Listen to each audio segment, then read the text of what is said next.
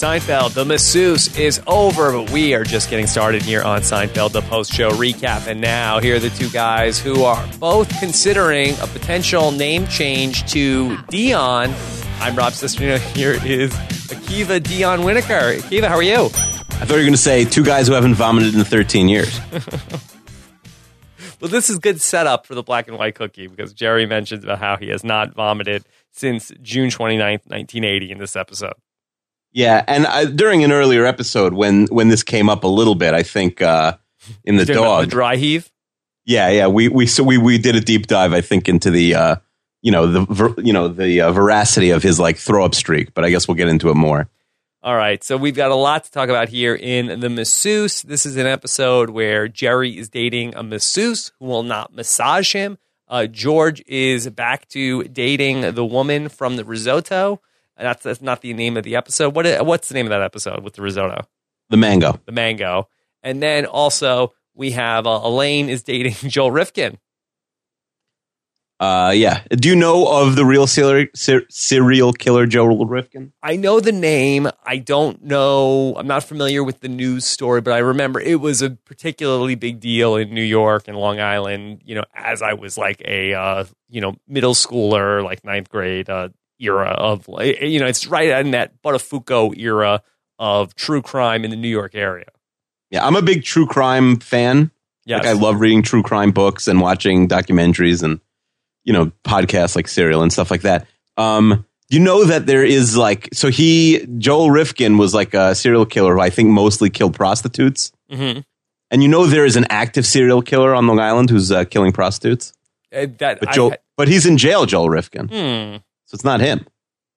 So, okay, so we'll see. It's not a copycat crime, is it?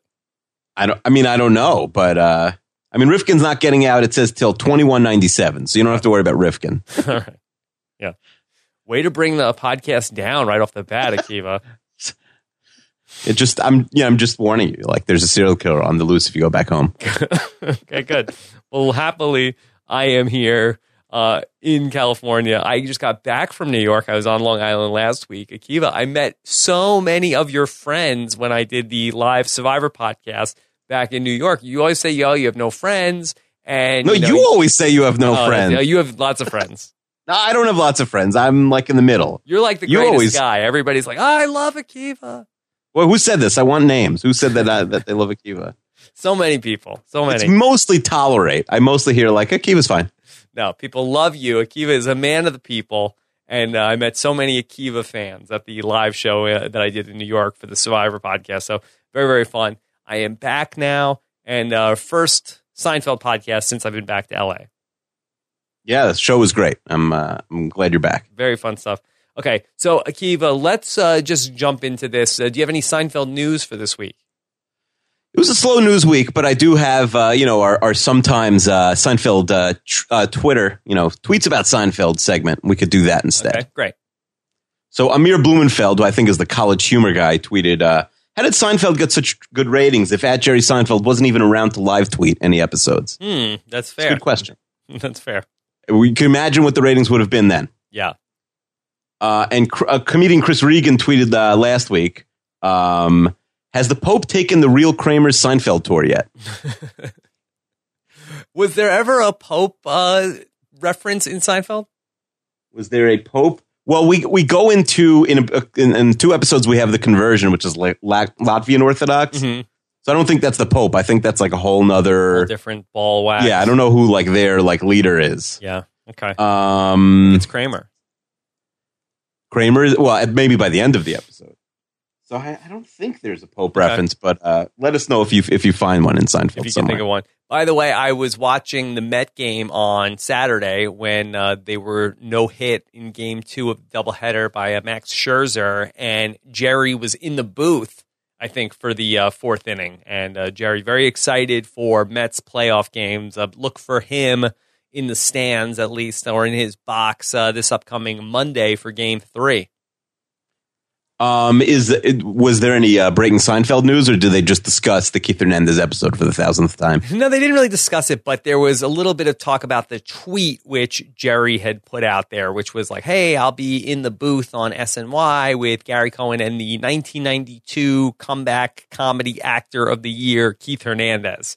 And oh. there's a little bit of talk about what what did Jerry mean by the comeback actor of the year, comedy comeback actor of the year. Yeah, and by the way, to answer your Pope question, I don't think there's any Pope references in Seinfeld, but uh, Elaine Pope did write uh, the Cheever letters last season, so I guess that's as close as we'll get. There you go. Do you like it when they have Jerry in the booth on SNY? Yeah, listen, there's 162 games. You got to mix it up a little bit. That's very fun. I loved when Ralph Kiner would come back for like a few innings every now and then. You did.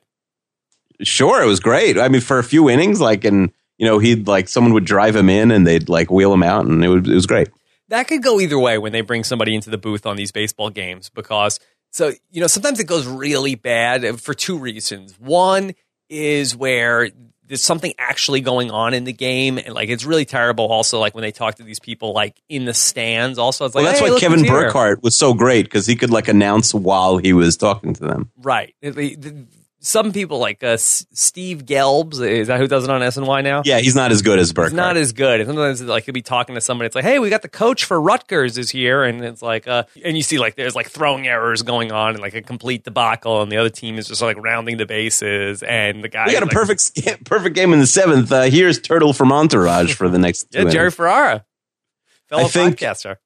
I think. Uh, I yeah, like if you have an A-lister like Seinfeld, you go there, and also he's a real fan. Like he can contribute a little bit. Yeah, no, Whereas he knows you what's just going get, like, on. Here's the you know the third lead from the blacklist. You're not going to get too much information. Yeah, and then the other way that is also bad is like they have somebody in the booth, and it's somebody who really is completely uninterested and is just there to plug something. Like I'm trying to remember, there was one time Fox used to do that, right? They would have like the they'd have like, all right the series that's going to be canceled by the second episode, like the one where it's like her father's the district attorney, and they kept showing that during the playoffs. Yeah. So something like that, and like they'll have the person who you've never heard of. You're yeah. like the little brother from the OC in one episode is going to come by. Yeah, I was watching a one Met game. This is like a couple years ago. And they had like Don Cheadle in the booth, and it was like, and he had like some movie coming out, and he's there to like pl- promote the movie, but he didn't know anything about the Mets or anything that was going on. I was like, all right, all right, come on. Stop it. You should have to pass like a basic test to walk into the booth. Like name three people in each starting lineup. Right.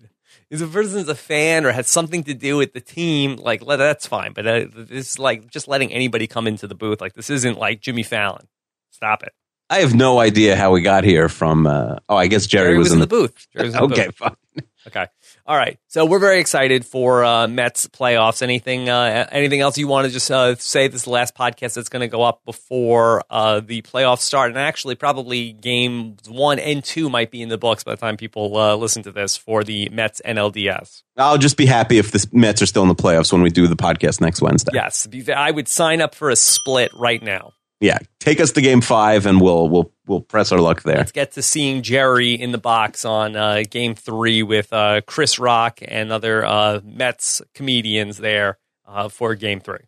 Yeah, I mean, is it Larry David's a, jo- a, Dodgers fan though, right? Oh, is he? Oh, that could be a big. This rivalry. could really drive a wedge into the friendship. I mean, in in Curb, he's a Dodgers fan. I don't know if he is in real life. Yeah. All right. So I want to say he's a Yankee fan in real life. Yeah, he might be let's get into it and let's talk about the masseuse. And uh, this episode will take us back to November 18th, 1993, written by our good friend uh, Peter Mehlman. Friend of the podcast. Friend of the podcast. And uh, here we go, talking about an episode where we start off in the stand up, talking a lot about serial killers in this episode.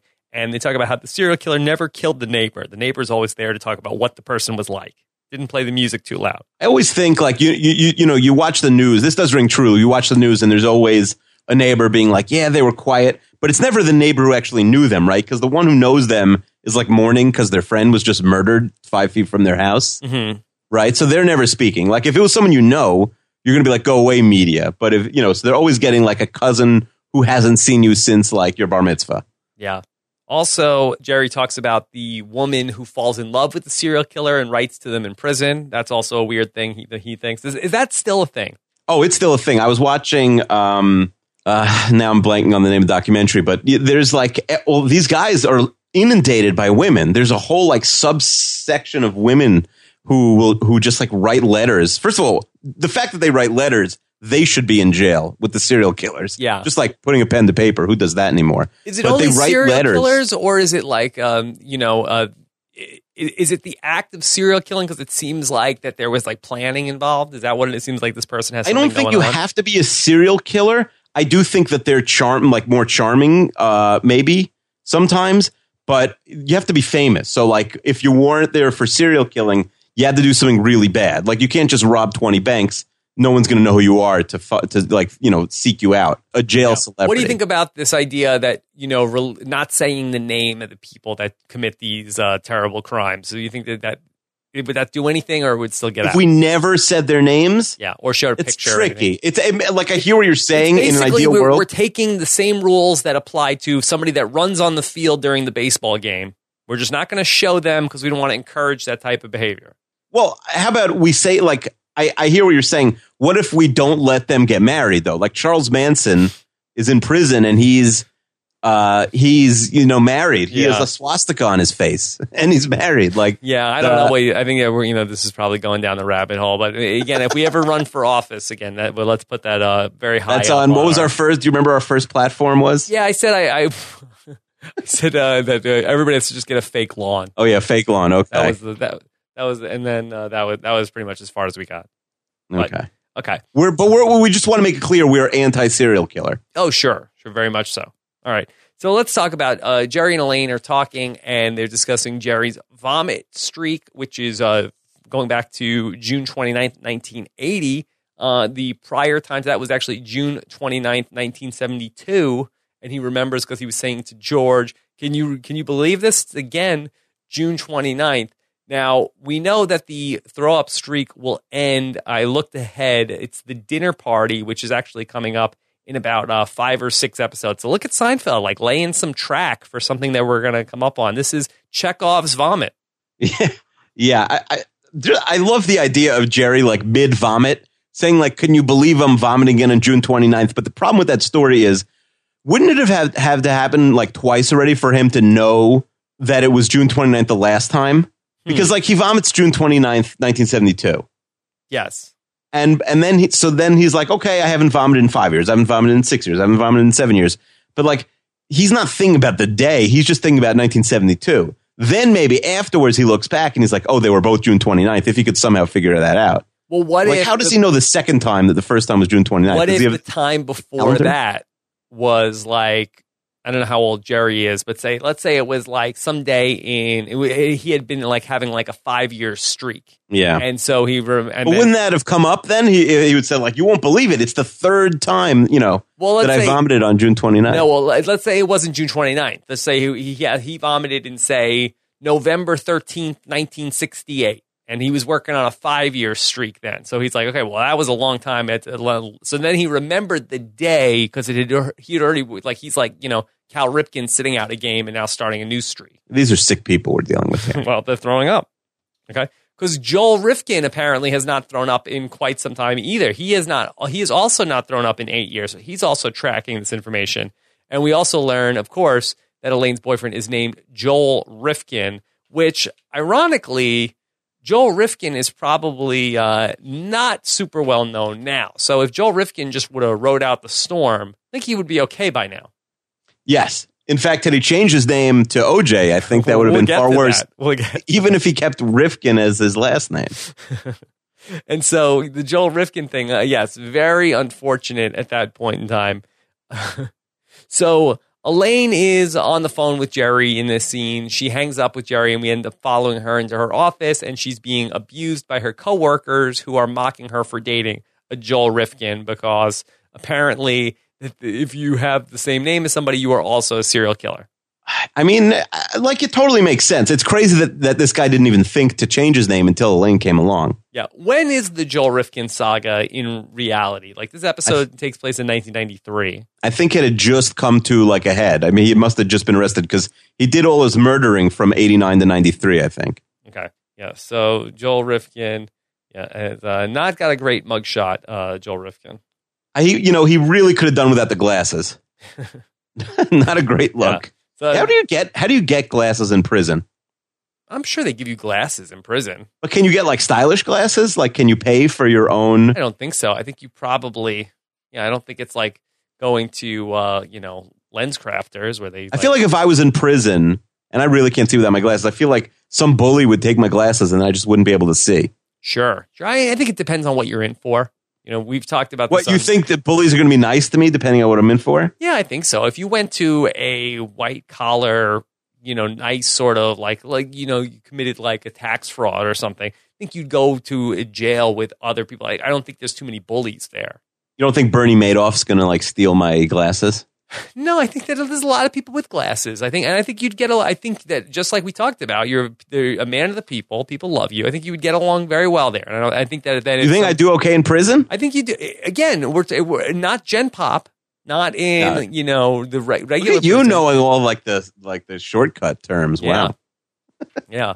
Gen Pop. guys watched a lot of Orange Is New Black. If you had an imaginary friend, I think that would help you as well. If you were in jail. Um, if someone murdered him, though, it would be bad. that would be bad. You'd be very, you'd be very sad. But anyway, so I don't know how we got to oh Joel Rifkin's glasses. Yeah, so 1993. this is really in the hub of everything for uh, Joel Rifkin, the height of uh, Joel Rifkin mania. And so it's like an imitation son of Sam.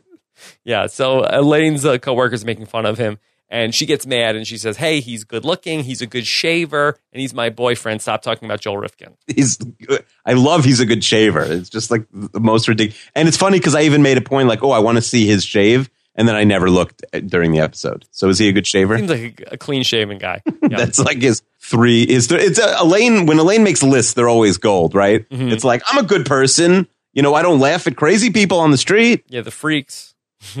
All right. So then we also have Elaine now after this conversation. She's in the hallway with Jerry. We make a lot of good use of the hallway set in this episode. We haven't seen it in quite some time. Yeah.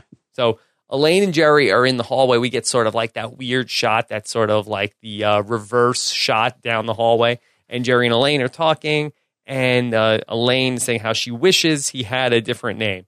Maybe he should uh, change his name. What about Claude? Claude, Claude Seinfeld. So Kramer comes in and uh, they ask him like right away. And again, no no hoopla whatsoever for Kramer entering. I think that's officially over. Yeah, but also it works here because like Kramer kind of comes in, says a ridiculous thing, and leaves. Yeah, he comes in and they ask him how many women did Joel Rifkin strangle, and he knows like right off the top of his head, eighteen. Wow. Uh, which I think is not true. According to Wikipedia, it's somewhere from nine to seventeen. But you know, they were just like sorting the bodies back then. So well, who knows? Kramer did not. I don't know if he's a reliable source. He just like uh, threw out a number. Yeah, oh yeah, that's true. Okay, he might not even really be adopted. Yeah, and he says that the reason why he's a serial killer because he's adopted, and Kramer tries to imply that anybody who's adopted is going to be a serial killer. Yeah, he was actually adopted, by the way. Yes. He says adoption leads to serial killing, and then Kramer walks out. And Elaine says, uh, "You know, Joel and I have an extra ticket to the Giants game." Kramer pops back in and says he wants the ticket. So it's very funny. He's he's gone. She says, "I have the extra ticket." He comes back in to claim the ticket. Who has three tickets to anything, though? it's a weird number, right? You're right. It's always two or four. The three doesn't really work. Okay, so they're gonna leave the ticket for him at the will call desk. And so, is that they still have that, Akiva? Uh, yeah, it's in some capacity. They still have the will call desk. But now you can just email someone the ticket most of the times. Okay, so then Kramer leaves, and so uh, Elaine says, "Do you think I should have asked George? Would George have wanted to go?" Yeah, which you'd think like, oh, George is going to get mad and it's going to pay off, but it doesn't really come up again, right? It's just like they need a segue to get to talking about George and what he's doing, and so. Right we end up finding out that George has gotten back together with Karen, who was the woman from the mango. So again, you know, we talked about how season four was all these ongoing stories, but season five has its share of things that keep coming back. And of course, yeah, they're more subtle, but yeah. And so here is Karen. Now, did you remember that Karen came back? Because I totally did not recall. I think we discussed it during the mango. Yeah, but what's weird is like we don't know sort of like because they leave on bad terms, right? He accuses Karen of faking. She wasn't faking, and she kicks him out. So I'm curious how he got her back. Well, maybe that George's performance was able to warrant uh, a reprieve. It would have been funny, by the way, like in terms of callbacks, if like George was walking around this whole episode eating mango. yeah, or she had risotto back in the uh, the restaurant. But anyway, so George is back together with her. And so we find out that George really wants to have Jerry around for a double date because this seems like a new character trait for George. He likes to have another couple where he can bounce things off of, and that I guess he has said before that he makes small talk with the waiters because he likes his date to see that he's a man of the people. He's not stuck up. Yeah, and it's also like it's two more people that could laugh at George's jokes. yeah.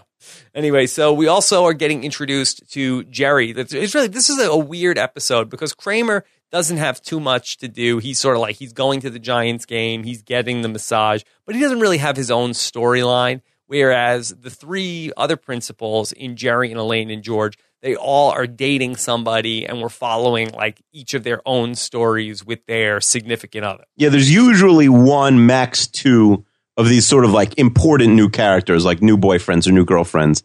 Whereas here there's three and none of them return like it's it's a lot to keep track of. Do you think that's part of the reason why they brought somebody back instead of having to invent three new characters? They said, okay, why don't we just have somebody that we've already introduced before? I mean, I guess that makes sense, but it's not like the audience knows her so well from one episode. Yeah.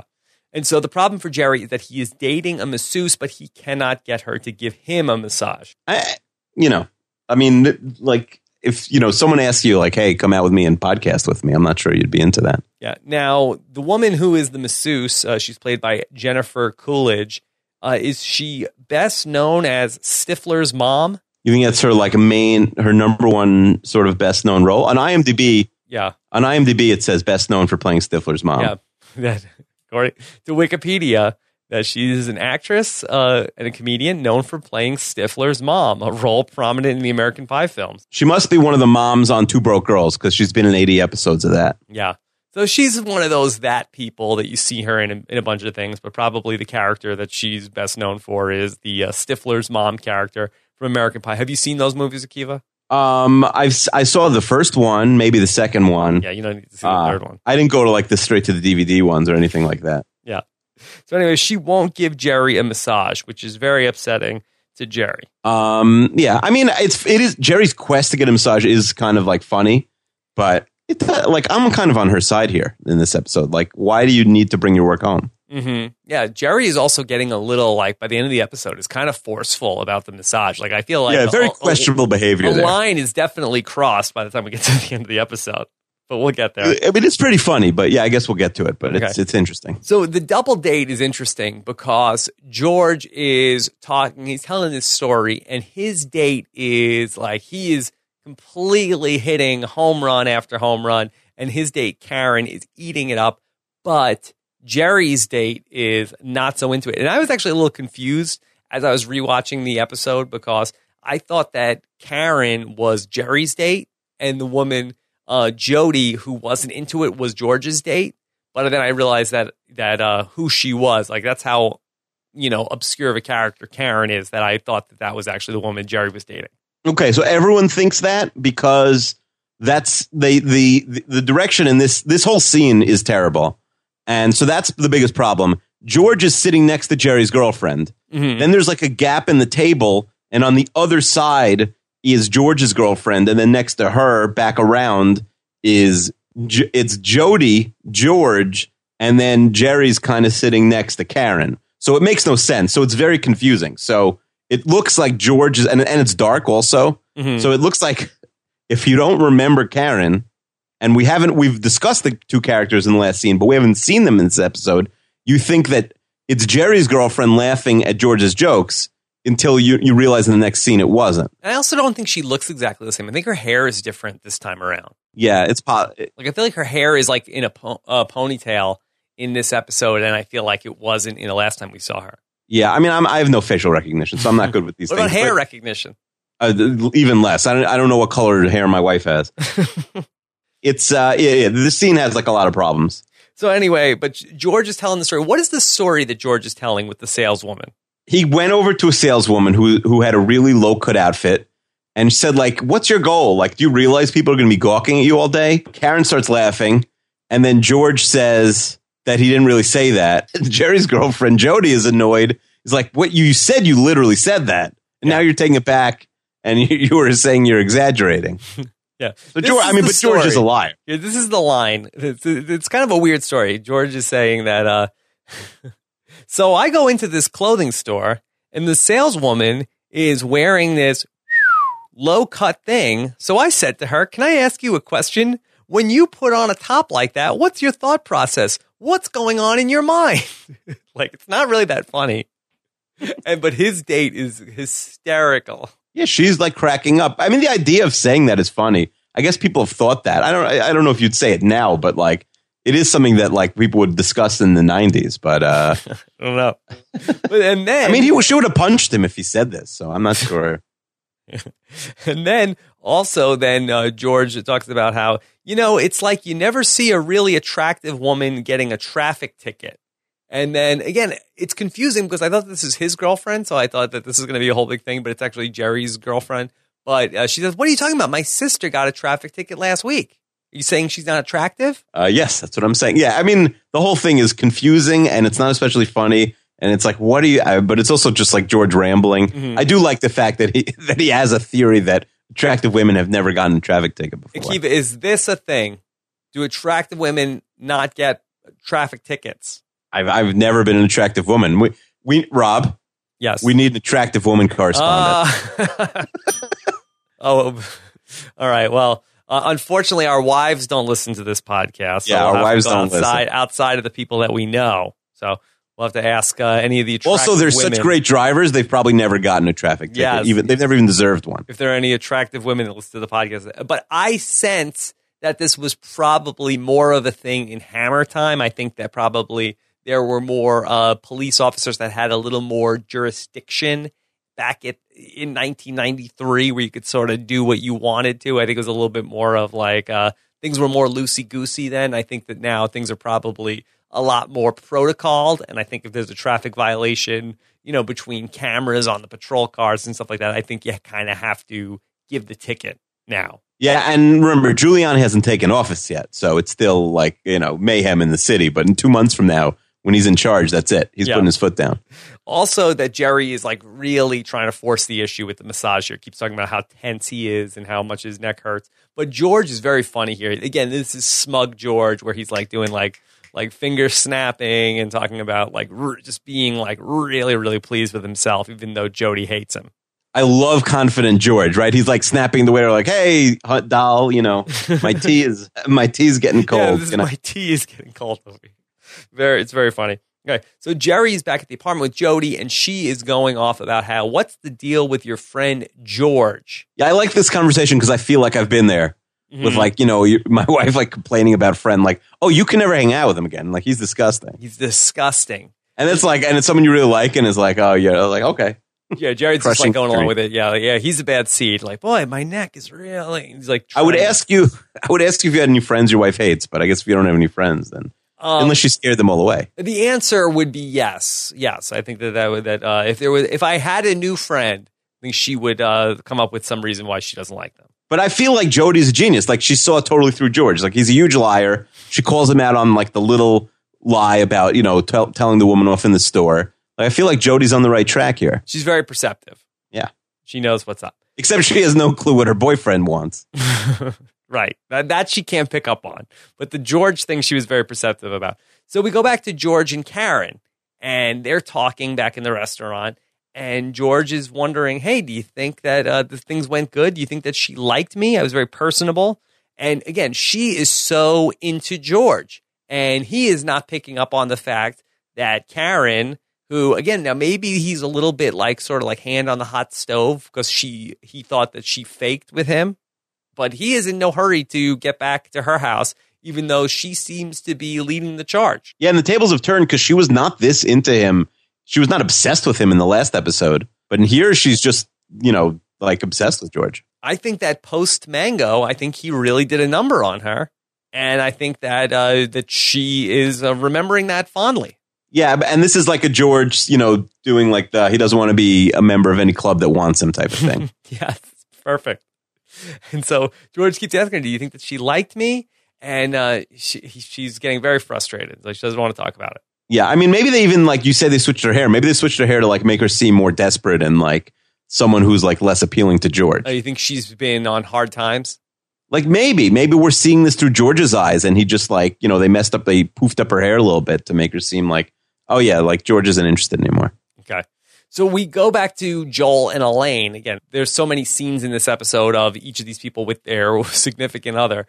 And it's funny because Joel like uh like comes up behind Elaine, he tries to massage her, and she like jumps because she thinks that Joel Rifkin is gonna strangle her. Very funny. It is funny because like he has no signs of other than having the name of a serial killer and I guess being adopted. Yeah. Like, there's no reason to think that he's a murderer. I don't know, but this is kind of a weird guy. I feel like that this guy is like uh, very much uh, hammer time. Uh, he seems like he's got like what, like uh, highlights? What's going on with this guy? Yeah, he's he. I, I do. They did cast like someone who could ostensibly be a serial killer.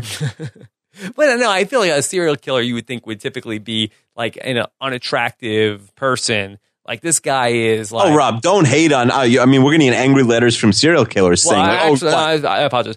That uh, serial killers are often some of the most attractive and yes. smart and well liked people around. Yes, totally. Yes. Uh, they are often misunderstood, not yeah. by us. They should be let out of jail. Well, we're even we're, we're even sucking up to the jailed serial killers. Oh, you Wait, you were just sucking up to the serial killers who haven't been caught? Yes. Oh, like the guy on Long Island? Any of them. Oh yeah, no. I because what if a jail one gets out? Like what? You know, okay, those guys broke so. out of prison. I guess we don't so. want like they're going to come after.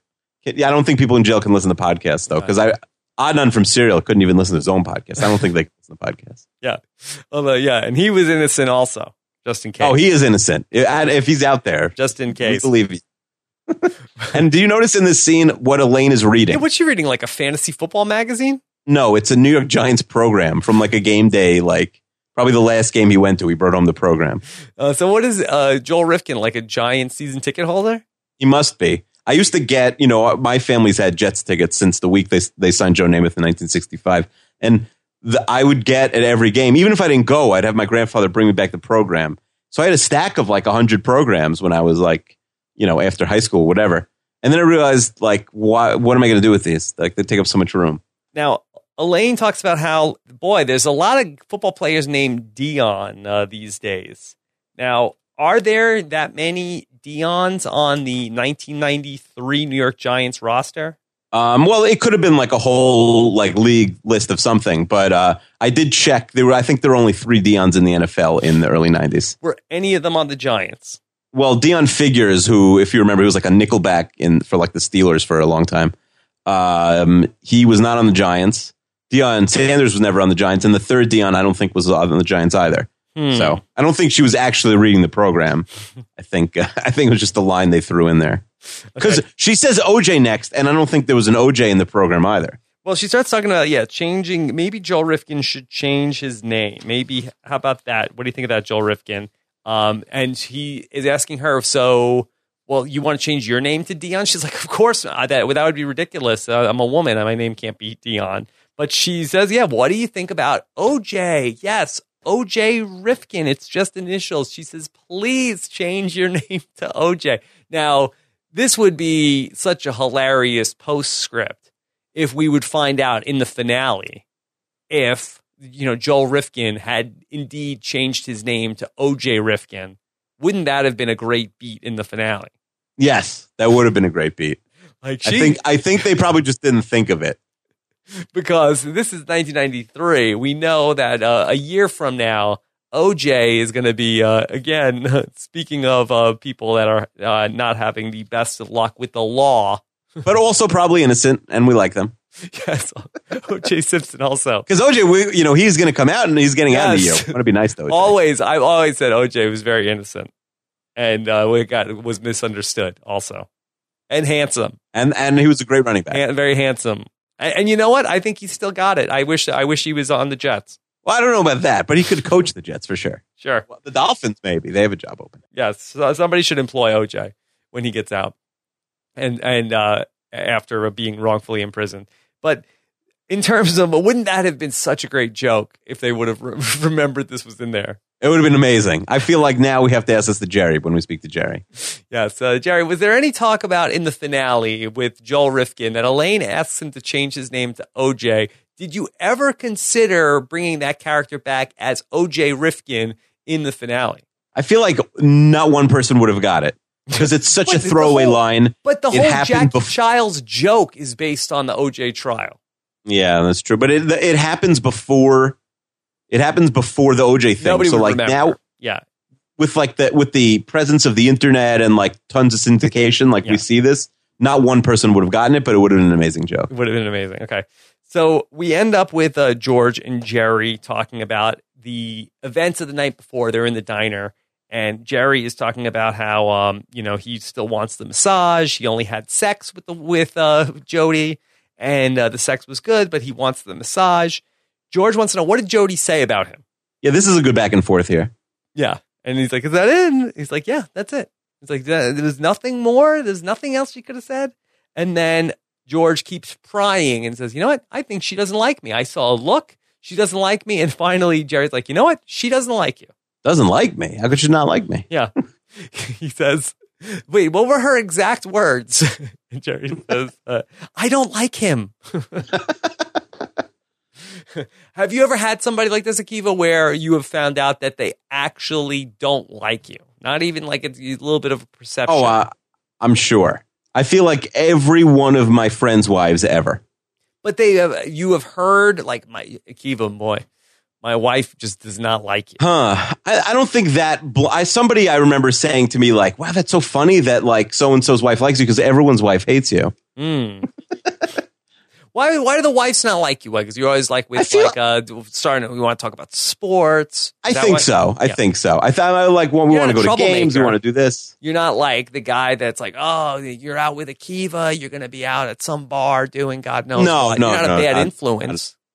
No, no. I mean, no. Maybe like gambling, a little, but not like. uh Yeah, no, nothing, nothing like that. I, I think it's just like I. I'm not like. In, I'm only interested in hanging out with the like the guys, not the wives. Like I didn't marry. You know, I didn't mm-hmm. marry like their wives. Like I was friends with them, and then they got married, and I didn't have any say in it. So it's like, you know, sometimes you like them, but a lot of times it's like a dud. You know. Trying to think if I had friends with their wives uh, like me. I think that they would. I think that uh, for the most part, um, because again, I'm not the bad boy. I'm not the person that's going to be. I'm not Just the troublemaker friend. Yeah, uh, you know, podcast, bad boy of podcasting, sure, but I'm not like the person that you have to worry about. Like, oh, you were out with Rob, or you at some strip club. You know, I'm not that guy. You don't have to worry about that. And I also feel like that the guys would also feel like I'm a very non-threatening person to hang out with. Where if you're like, if you are a guy and you and you and your wife are out with me, you're also not worried that your wife is going to be like, oh, what did you like him? Like that's a it's a very non-threatening situation. Yeah. but I think for me, the opposite is that the guys like me because they can, you know, their, their wives could say like, well, at least you're not Wienerkur, you know, like he hasn't changed a diaper in however many years. And like, he doesn't help his wife with anything. Yeah. So there's a lot of that. So I, I, I feel like it's a benefit for them to be friends with me, even if their wives hate me. yes, that's good. So they like are next to you. It's like they seem like, uh, boy, like, uh, like I guess I didn't realize how lucky I am. A guy said to me once, he's like, I didn't, I thought like parenting would would be like too hard. I didn't want to have like kids. And then I saw you could do it. I'm like, oh, anybody could do it. That's what a guy said to me, like when it's right after his kid was born. He was being totally serious. Okay. so anyway, we end up with Jerry coming back home, and Jody is uh has come to Kramer's house and given Kramer a massage, and she's leaving. Now we've talked about Kramer's many violations of the bro code. How far up the list is this? Without warning Jerry, he was naked in a room with his girlfriend. Yes. It's up there. He it's pretty high up there. Jerry's girlfriend to give him a massage. Right, and it's not like she's in office somewhere.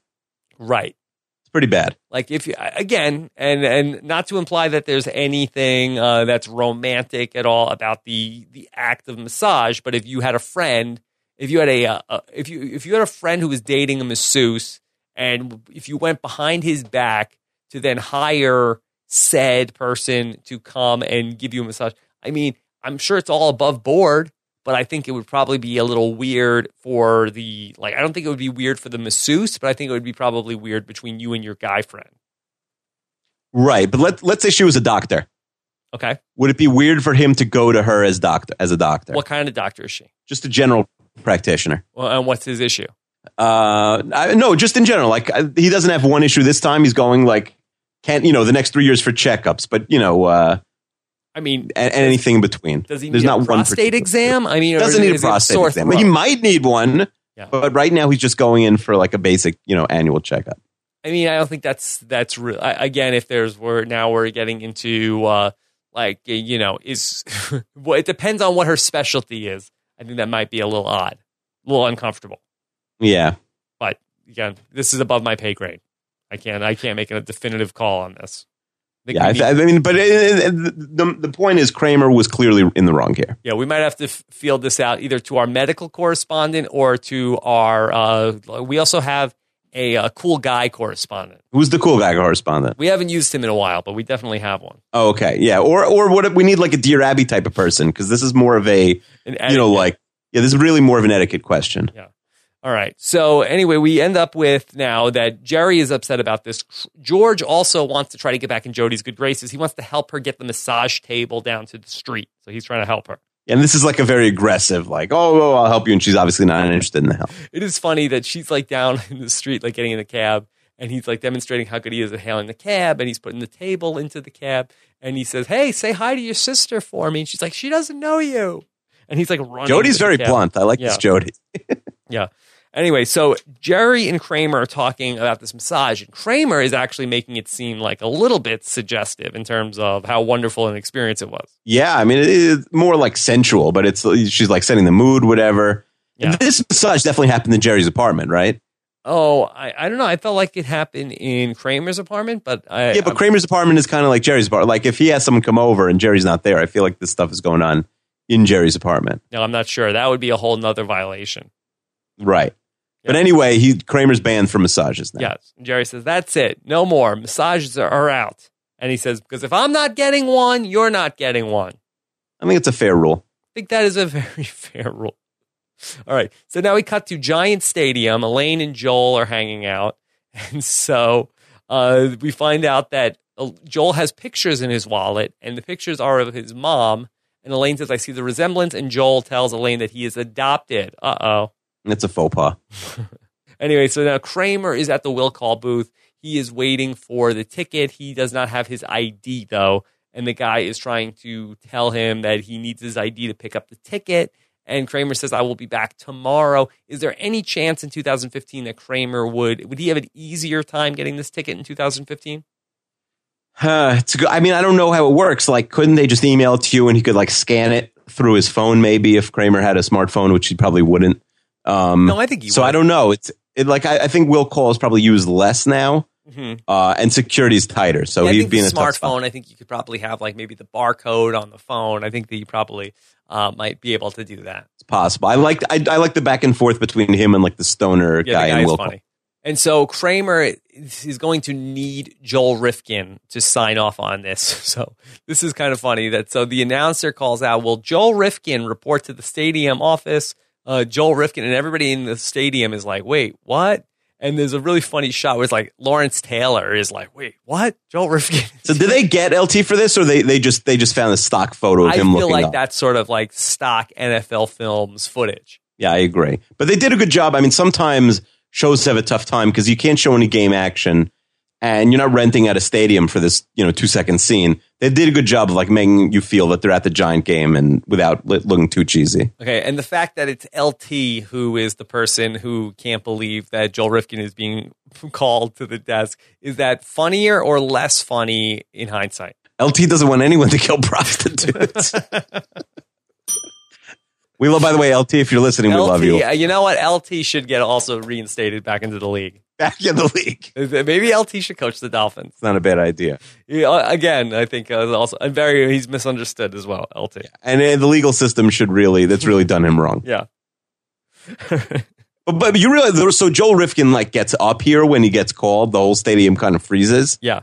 And the move here is to not do anything, right? And then to get up like 30 seconds later when everyone's moved on. Yeah. You're like, I have to go to the bathroom now. It's like I've, if you've ever been somewhere where your like phone rings, like I'm I'll be in like synagogue and like your phone rings, mm-hmm. and you don't want to be, and it, it's kind of like you, people are like staring like, whose phone is that? You, you know, you get in trouble if your phone rings. So you just let it keep ringing? Don't you have to take it out of your pocket to turn it off?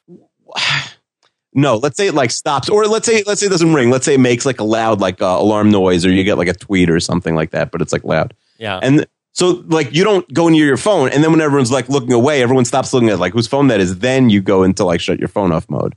Yeah, if it's ringing really loud, you can't do that. You obviously got to like shut it. So Akiva, you don't subscribe to the whoever denied it supplied it theory.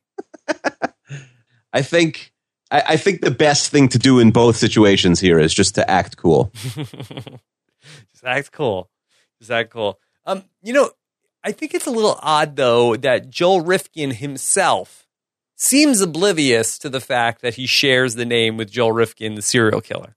It's very strange. It's like Elaine is the first person to ever bring this up to him. Yeah, it's almost like this is news to him that his reaction isn't like, "Yeah, I know, I know, everything is fine." I mean, it is terrifying that you could go through your whole life and, you know, somebody, and again, probably a little less calm. Are you the only Akiva Wienerkur? I'm the only, there's only 11 Wienerkurs total. So I'm the only Akiva Wienerkur, but it's, I could hear it a little bit. I don't have a serial killer name, but I do have like a strange name that people would make fun of. Mm-hmm. And when I said to my grandfather, like, we should, I should really change my name, he didn't even like, it wasn't like, oh, you shouldn't do it. He didn't understand why I would want to. Mm-hmm. But like I see on Facebook, like my baby sisters are like people call them weenie. You know, like that's what that's what their name is. Yeah. So it was probably a mistake not to change it. uh, there is another Rob Cesternino out there, and I do feel bad. Are you that, serious? Yeah, that uh, not uh, no relation. I or, think you should get him on a podcast and just like talk about life with him. I think he's like a serious person. Like I think he's like uh like a person who's like in like involved in like like local politics in where Oh, he'll do a podcast then. it's fine. Uh, I, I I always feel like that uh, he probably is annoyed by my tomfoolery. Probably because to him, he's probably always like, "Yeah, the other one is a reality television star." Yeah, he's like a council person, and sometimes they, I get like a Google alert, like Rob Cesternino, like council person was involved with this with this vote. So we end up back at Jerry's apartment. Kramer comes in and he has a stiff back, and uh, apparently he was sitting in the Giant Stadium seats. Akiva, can you attest to this? Do, are the seats very comfortable at the former Meadowlands Coliseum complex? They're not, but I, I, sat in the first row so I could put my feet up on like the bar. Yes. So that helped a little bit, but they're not comfortable seats. They were really they would hurt. Yes, and would you need a massage uh, after that? I no, I mean, come one. on, it's a football game. I mean, there's no massages afterwards. But when it was like freezing cold and uh, it was snowing on you, that wasn't fun. But you wouldn't need a massage afterwards. And what about Kramer's story about diving for a football that went over the net? Is that plausible for 1990? I mean, it's happened like in the history of football. Like field goals go over every now and then, or once in a while, like um, the people who who yank up the net like forget to do it, or there's like a impromptu field goal, so they didn't have time to do it. Mm-hmm. That's happened also. So it is possible to get a ball in the crowd, but it's like it's like one in a seventy five thousand chance, and I think they even ask for it back sometimes. All right, so no massage. Jerry is firm on this law. No massages. So we see then uh, George and Karen, and they're out to eat, and they're at Monk's, and they're talking about, boy, I think that she doesn't like me.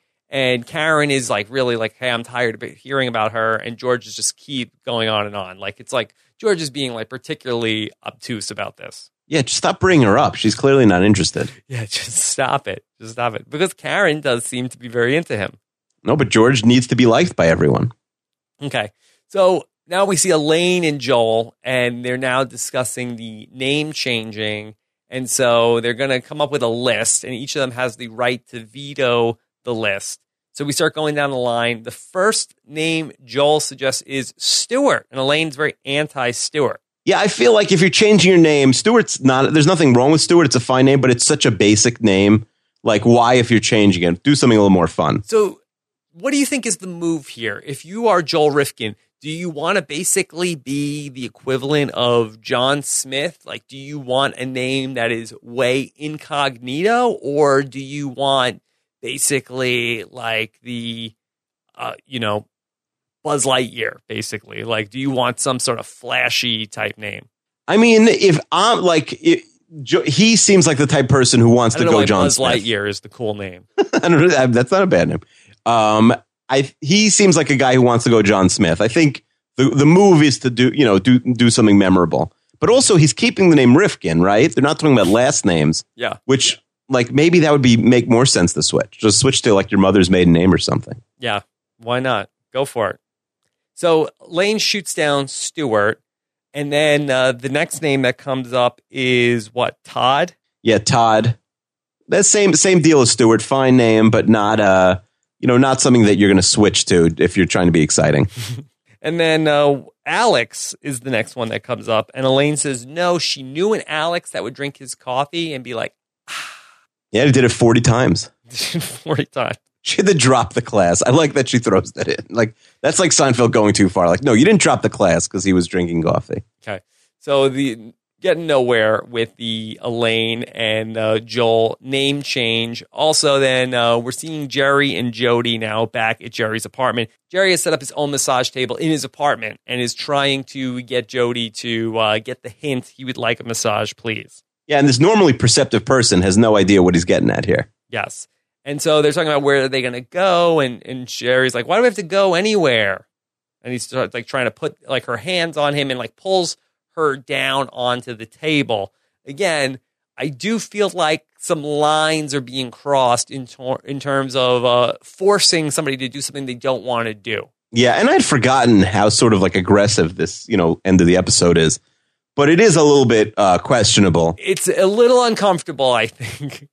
I, yeah, I like, it doesn't hold up well. I will say that they're in on the joke more than like they would be in another scenario. Like they're making fun of it in the sense that like he just wants a massage. Like he, you know, Jerry has no real ill intentions here. Mm-hmm.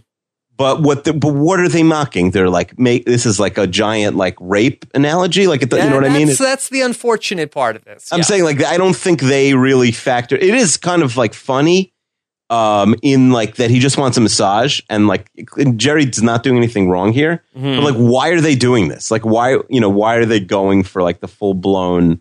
You know, they could be more subtle about it. Like, why are they making it seem like um, you know, like Jerry's being forceful, even though the the scene uh, a couple scenes from now where he puts her hands on her is kind of like a hilarious thing to do. Mm-hmm. You know, it's still like it's it it you know it it this would never air today. without some uh, you know significant revisions. All right, so and now, if they did, they would have like uh, NBC like the more you know afterwards. Like if anybody touches you in any way when when you don't want to, yeah, you know, get out of that situation. All right, so we see George and Karen, and they're like making out on the couch, and then George stops because he just is talking about how uh, you know I, I should really go clear the air with her, nothing confrontational and Karen is really fed up. She's had enough of this. Uh, it's fair, fair. You know that uh, like all he does is talk about this his uh, friend's girlfriend all day. I mean, I think that we have now passed the point of plausibility with this storyline, where George is now, you know, in the process of kissing Karen. That he's still thinking about Jody. Yeah, I mean, he could he could like you know do whatever he wants to do with her, and then sort of worry, you know, discuss it in bed afterwards or something. Like Yes. George's George's strategy here is like really terrible. Right. But now, are you buying that George has now become obsessed with her? Is that maybe enough reason to say that to say why George is acting the way he's acting? Yes, I think he's moved on from from Karen, and he's totally you know focusing on you know it is. I guess it's plausible somewhat to like be obsessed with someone just because they hate you so much. Mm-hmm.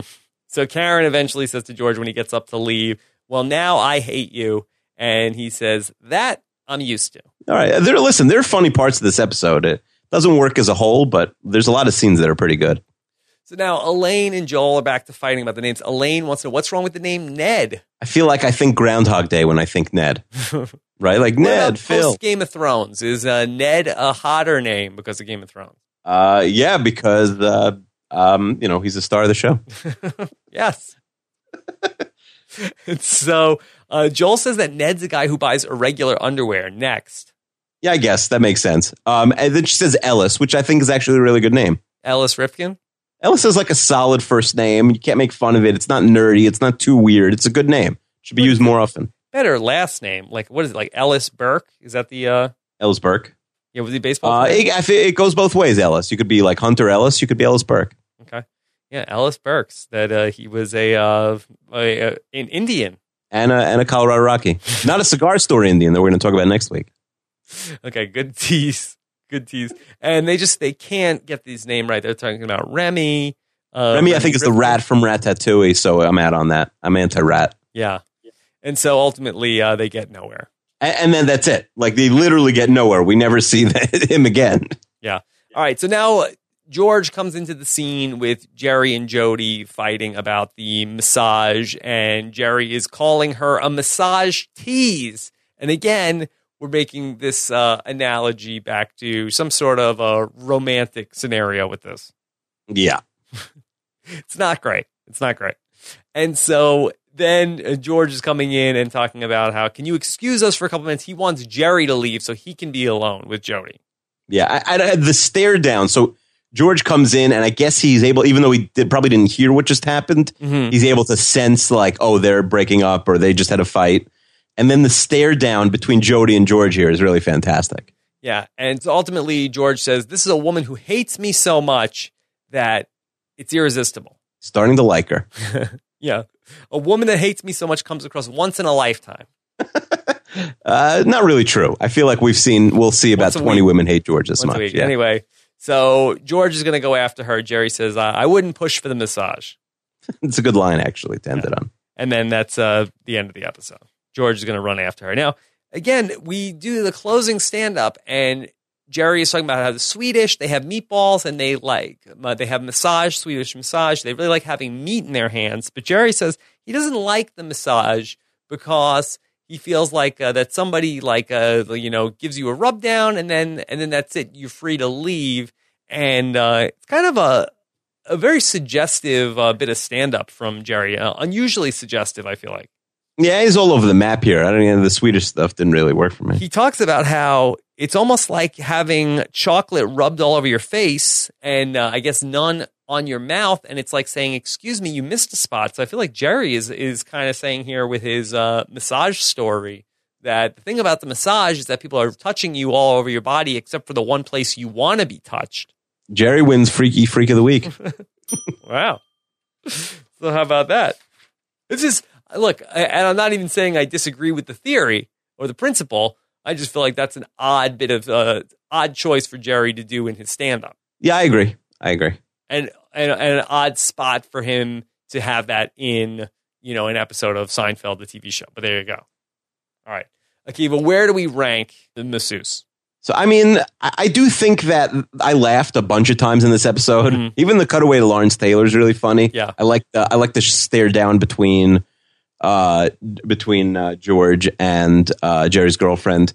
But some of the scenes, like like you said, they actually have a legitimately confusing scene in the restaurant, right, where you don't even realize like whose girlfriend is whose. That kind of doesn't make any sense. Mm-hmm. Um, but because I laughed a few times, um, I'm not going to really destroy it, even though it's not a great episode. So I put it at 123. 123. Okay. Yeah, I, I don't really disagree with that. I mean, it's hard to say whether it's a 120 or 130s episode, but I think that there's definitely uh, some moments. What do you think is the best gag in the whole episode? The best gag? I, it might um, be the OJ line. OJ line is funny, but that's accident. That's like unintentional humor. Yeah. I, I, even with the truth is, when they're talking about names, it is really interesting. I also really like the uh, interaction between Kramer and the stoner uh, guy in the wheel call. Who, if you look at him now, is like a super cool like biker guy. Mm-hmm. The guy in the wheel wheel call. He does not still look like he's uh, just got electrocuted on the set of Weird Science. Yeah. All right. So uh, there we go for uh, the masseuse. Anything else that doesn't hold up in 2015? I mean, we talked about the will call stuff. Um, Nothing really. massage. I, I, feel like I feel like she'd have an app to make massages to get to get him, you know, to give massage or something, and then Jerry would sign up, and she wouldn't realize like she was giving him one. Yeah, hit the and then she'd get up and leave. Skies. Uh, that's not, you know, that's possible. Uh, Joel Rifkin. Eh, no, I mean most of it holds up. Okay. All right, let's take uh, some of our emails. Of course, we get emails every week. Seinfeld at postshowrecaps.com. Why don't we start with uh, Craig, uh, who says that uh, this is uh, Craig in Vancouver. Anyway, uh, that Craig says when it comes to really, they were on Seinfeld. Jennifer Coolidge may be in the top three of that. I've seen her on multiple this episode multiple times, and I didn't know that was her until earlier. I don't know if she's famous enough. Like she's a that person, but she's not a. Oh my gosh, I can't believe Jennifer Coolidge was in. I feel like people mix her up with Jennifer uh, Connelly, who's way more famous. Yes. And it's like won Oscars or been nominated for Oscars. Also, Craig says, uh, as I said in last week's email to you guys, congratulations on your Mets. The Expos will be back soon and better than ever. Enjoy your playoffs now, yada, yada, yada. Um, I do like how the Expos fans are like the Expos have more fans than the Marlins still. what is what is the equivalent of of the Expos? Like, what is the pop culture equivalent of this thing that people keep talking about is coming back, but there's really actually no really like evidence that it is coming back, but people are convinced that it is coming back. Was it like the Guns N' Roses album before it came out that people would just think? Was it like Tupac still being alive? Maybe. like I want to say it's like something like Twin Peaks or something like that, or the X Files, but I know that people are actually working on those things. Like it's almost like the Ghostbusters movie. Well, that's coming out, isn't but, it? But it's actually yeah, it's actually coming out. So I feel like what's the thing that's just like in a few years it's going to be Lost. People are going to be talking about rebooting Lost. Yeah, I feel like the Full House uh, reunion project. I feel like was also like that. So maybe the the Expos are going to be next. Or maybe it's maybe it's Tupac. Maybe it's like maybe uh, it's, it's not going to happen. Okay. All right. Here is a email from Garrett, and Garrett says, "I love the podcast. As a new university student and a huge Seinfeld fan, I've been binge listening to all your podcasts and absolutely love them. About this episode, I found it to be the most dated by far." In lieu of Elaine substituting OJ as a name after the O.J. Simpson thing, or the lack of cell phones with Kramer being called at the football game. Uh, so that's another good one, another good point for the 2015. Yeah, um, right. Of course. Yeah. I mean, cell phones it goes without saying in every episode would solve be solved with cell phones. Of course. Uh, so Garrett wants to know: uh, Would there be any other celebrity mentions be uh, cringeworthy after uh, the OJ thing? So, can you think of another celebrity name that would be particularly bad? What was the Jinx's name? I, by the way, the Jinx, Jinxie, if you're listening, uh, you didn't do it. Even though you admitted to doing it in the bathroom, we know you didn't do it. Yeah, I mean, I think that there's a score of names that would just be very bad that to change your name to. Like uh, Osama would have been a very bad name for Joel Rifkin to change his name to in 1993, although he would not know that for a while. Like, there's, I mean, you come up with it like every infamous person. Uh, sure. I'm, I'm, trying to think like who would be. I mean, OJ was literally number one. Uh, you know, very soon after this episode. Filmed. Right. Uh, I, I, guess the question is, who is a famous person in 1993? Probably, you know, uh, Bill Cosby, Rifkin would probably. But a, yeah, right. You, the problem is you're throwing in like OJ is known by one name, right? Right. So for like to really work, it's got right. You got to put in both the first and the last name. So mm-hmm. right, Bill Cosby, Rifkin if it was like a woman, you wouldn't want to be like Casey Anthony Rifkin. By the way, Casey, Casey's out. So if you're listening, Casey, we know that you didn't do it. It was yes. your dad or whatever. Yes, we, we it wasn't that just that they forgot to check Chrome and they only checked Internet Explorer. So they forgot to check that you Googled how to strangle somebody yes. or something. Okay. Fair enough. All right. Uh, Johnny De Silvera. Uh, he also wants to know uh, if you two had to go into the witness protection program, you could choose your name. What would it be? That's a good question, Johnny. Hmm. By the way, I do like Dion, but um, I'm going to say the problem is I want to say like LaDainian as my first name. I mean, obviously, I'm not keeping Wienerkur. Yeah. I'm going to go super generic, so it can't be Googled. Obviously, uh, you know, from your last name, you got to go like Smith, Williams, Jackson. I'm going to yeah. go LaDainian Jackson. LaDainian Jackson. That's pretty. Good. What good. do you think about that? Yeah. What about you? Uh, let's see. I would like to, so I have to change my name. Uh, what about like, uh, well, I want something, uh, no, I would want something that's easy to spell. Like, I want something that's like a short name. I'm like one of these people that's like, you know, you want the opposite of what you have. And I, I like, I want like a really like short, like, uh, like, you know, I want it like be something like Jones, like something like that. I want like a short, like, you want to just, but you want to go very generic where no one's going to find you because we're in the witness protection program here. Someone's coming after us. Well, ideally Hopefully I want something killer. Jones would be perfect. I don't want somebody to So like Bill Jones as Bill Jones. But that's probably like so made like made Is up. that too boring? Do you want like don't you want at least an exciting first name if you're Jones last name? I don't want something that exciting. Like I feel like uh, just going back to like Todd, that would be a good like I feel like that would be good. Todd Jones, the roller coaster. And I would want something that sound kind of sounded like Rob, so I would just sort of like uh, like Todd, Todd, Todd. But, no, no. Why do you want something that sounds like Rob? You're in witness protection. Because should, if somebody says you should change Todd, your name to like a Hasidic Jewish name no, or something. If somebody says Todd, then I want to be able to turn around and know they're talking to me. That's true. It would be really true. phony if Todd, Todd, Todd. Like, oh, oh, and I I'm don't Todd. turn around. I'm Todd. You know. Or or like Brian, Brian, Brian. Like, Who's Brian? Oh, like oh, I'm Brian. Like Todd, I would think that maybe they say Rob. It is annoying. Like my name is Akiva, and my daughter's name is Adira, and it sounds obviously a lot alike when my wife is calling or yelling at one of us. So it sounds like you know. So it's like I I go every time she's being called. Right. Also, That's you don't want to you don't want to be too close to your name. Yeah. So it's like if you have a kid and you name the kid the same name, I feel like that would be very confusing in the house. Like I wouldn't want that sort of aggravation. That's why there's no Rob Jr. yeah, that's why I said I said no. We'll, name, we'll go with a completely different name, Dominic. All right, so then let's go to our next question. Now let's see what Amir has to say. Amir wants to know why is Kramer so worked up about Joyce being so special? It's New York City. There are literally thousands of people you can hire to give you a massage. Look at Amir. Yeah, that's a good that's a good question, especially since like go over to Joyce. Isn't Jody? Jody, Joyce. That who's Joyce? Have we been calling her the wrong name the whole time, or is I Amira? don't believe so. I think this is the first time Um, you're mentioning Joyce. Did she change her name? No, it's it's it maybe maybe there's a serial, serial uh, mas- you know killer who kills masseuses name. Um, but I think um, I think that just go over to her and say like, who's the best? You know what I mean? Because you go over to the doctor and you'll be like, I can't go to you for whatever reason. You don't take my insurance, but who's the best guy you know? Mm. right? So just go over to her and find someone else good. Like, don't you know? He's right. There's a million masseuses. You don't need to have your you know your friend's girlfriend as your masseuse. Also, Amir says that George is ahead of the game with his assertion that good-looking women don't get traffic tickets. It takes Jerry until he's dating the gorgeous Nikki in the calzone for him to realize that. That's a good callback. Okay, so that must have been something that was floating around the uh, Seinfeld writers' room for a while.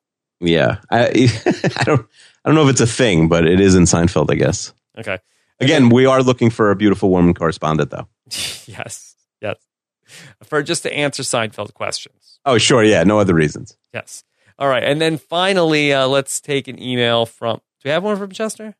He's on vacation. No, He's on vacation from the show, too? I guess. Okay. And let's do one last email. This is from Adrian uh, from Ireland, who says uh, Concerning Newman's bald head at the end of the Barber episode, I would presume that Jerry took a few swipes with the razor and left Newman several bald patches and no option but to shave his entire head. Otherwise, he'd look like quite the fool. What do you think of Yeah, that? Yeah, as opposed theory? to us saying that he held him down for a half hour while he shaved his head, he's probably right. Yeah. Yeah, that's good. And also, uh, Adrian says, I quite enjoyed the episode, especially Kramer strutting his stuff on the catwalk and then Pratt falling while standing off at the edge of one of the tables. Uh, ta ta, Tuttle. Nice, Adrian. Yes, there you go. All right, Akiva. So you already mentioned Cigar Store Indian coming up next. Yes. We got a, we got a, a big episode from Frank Costanza. We got TV guides. Uh, you know what could go what could go wrong? Okay. We got Al Roker. Okay. All right. So lots of stuff coming up next week on the Seinfeld podcast. What is the hashtag for this episode? You know, I was thinking, what if like people give us their um their sort of witness protection program name? Oh, all right. So use that as the hashtag. There'll be no way to track the through line for that. Right. But I feel like I, I feel like you know we get under ten thousand uh, tweets about this show, so it, it should be. We'll be. I mean, you could also how about like you could do that and then hashtag like LaDainian Jackson or some or something else from the episode. now you're using up a lot of characters, but sure. Right. I You- guess LaDainian Jackson. So what's your name? I think I We need to do the short one. was I Todd Jones? Todd Jones. Hashtag Todd Jones. Yeah.